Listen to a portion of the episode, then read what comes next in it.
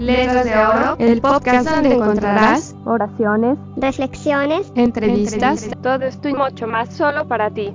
Comenzamos. Cronología del movimiento estudiantil de 1968. Buen día amigos de Letras de Oro.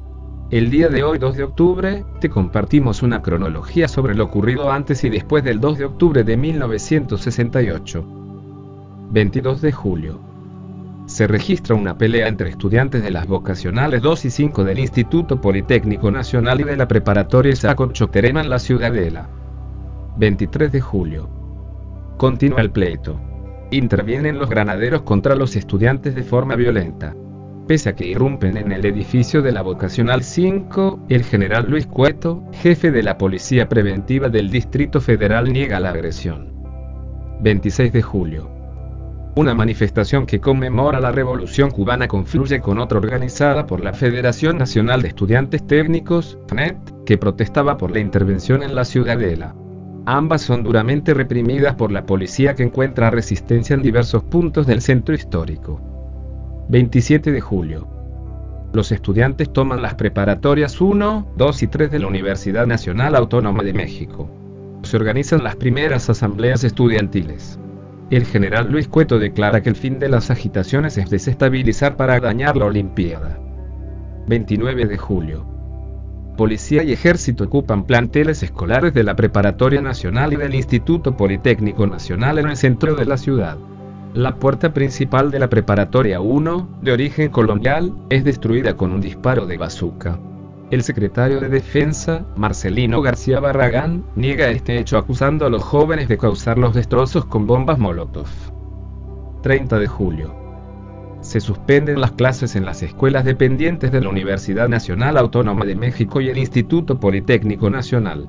En Ciudad Universitaria, el regente de la ciudad, Alfonso Corona del Rosal, promete liberar las escuelas de no haber más enfrentamientos.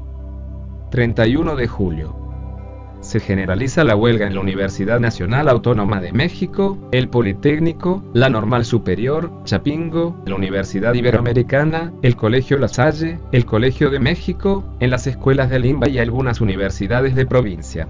La policía sale de la preparatoria 5. 1 de agosto. El rector Javier Barrios cierra en cabeza una manifestación en defensa de la autonomía universitaria.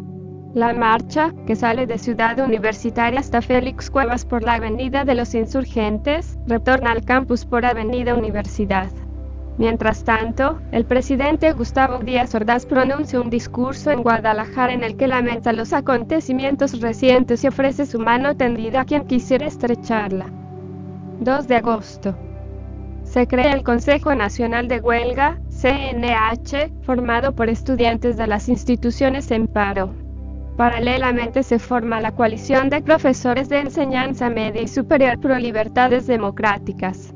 Se publica un desplegado de 26 directores del Instituto Politécnico Nacional y escuelas en apoyo a los estudiantes. 5 de agosto. El Instituto Politécnico Nacional hace una manifestación masiva a la que no acude Guillermo Macieu, su director. 8 de agosto. El Consejo Nacional de Huelga propone su pliego petitorio de seis puntos. Sus demandas eran 1. Libertad a los presos políticos. 2. Destitución de jefes policiales, los generales Luis Cueto Ramírez y Raúl Meniolea y el teniente coronel Armando Frías. 3. Extinción del cuerpo de granaderos. 4 derogación del artículo 145 y 145 bis del Código Penal Federal que condenaba el delito de disolución social y funcionaba como el argumento jurídico que justificaba las agresiones. 5. Indemnización a los familiares de los muertos y heridos desde el inicio del movimiento. 6. Deslindamiento de responsabilidades de las autoridades. 13 de agosto se realiza la primera manifestación estudiantil al Zócalo que parte del casco de Santo Tomás y es encabezada por la coalición de profesores. Cerca de 150.000 personas exigen el cumplimiento del pliego petitorio. 15 de agosto. una sesión extraordinaria del Consejo Universitario presidida por el rector Barrio Sierra, nombra una comisión representante de las demandas de los estudiantes y aprueba tres más referente al pago de los daños sufridos en la universidad. 16 de agosto. Inicia el movimiento de brigadas. Se integra la Alianza de Intelectuales, Escritores y Artistas. 18 de agosto se realizan los primeros festivales artísticos en Ciudad Universitaria y Zacatenco. 22 de agosto. El secretario de Gobernación, Luis Echeverría, ofrece un diálogo franco y sereno con representantes estudiantiles. El Consejo Nacional de Huelga acepta la propuesta a condición de que el diálogo se realice en presencia de la prensa, la radio y la televisión. 27 de agosto se realiza una manifestación del Museo de Antropología hasta Zócalo. Mientras tocan las campanas de la Catedral Metropolitana, en la plaza se iza una bandera rojinegra media hasta que luego fue arriada. Se vota la propuesta de establecer una asamblea permanente hasta que se acepte el diálogo público. En la madrugada los estudiantes son desalojados violentamente por la fuerza pública. 28 de agosto.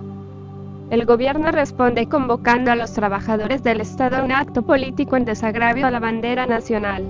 Grupos de estudiantes, que efectuaban mítines relámpagos, se mezclan con los burócratas. El acto finalmente es disuelto por carros blindados y tropas de infantería. Regresando de la manifestación, el profesor Eberto Castillo es golpeado en la puerta de su casa y se refugia en Ciudad Universitaria. 1 de septiembre. En su cuarto informe de gobierno, el presidente Díaz Ordaz amenaza con sofocar el movimiento estudiantil. 3 de septiembre. El Consejo Nacional de Huelga responde a lo planteado por el presidente en su informe y ratifica su demanda de diálogo público. 6 de septiembre. El gobierno propone diálogo público pero sin exhibicionismo. En rechazo a esta propuesta, el 7 de septiembre el Consejo Nacional de Huelga celebró un mitin con 25.000 personas en Tlatelolco. 9 de septiembre. El rector Barrio Sierra hace un llamado a la comunidad para volver a clases sin renunciar a los fines del movimiento. 13 de septiembre. Se celebra una manifestación silenciosa a lo largo del Paseo de la Reforma. 250.000 personas marchan en completo silencio exponiendo con carteles y tapabocas el rechazo a los adjetivos de provocadores y revoltosos con que los había calificado.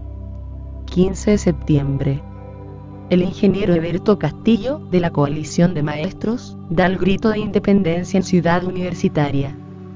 18 de septiembre. Alrededor de las 10 de la noche, el ejército ocupa Ciudad Universitaria son detenidas cerca de 500 personas. 19 de septiembre. El rector Javier Barrio Sierra protesta por la ocupación militar, a la cual califica como un acto excesivo de fuerza. 20 de septiembre. Enfrentamiento entre estudiantes y elementos de la policía en planteles del Politécnico en el norte de la ciudad. 23 de septiembre.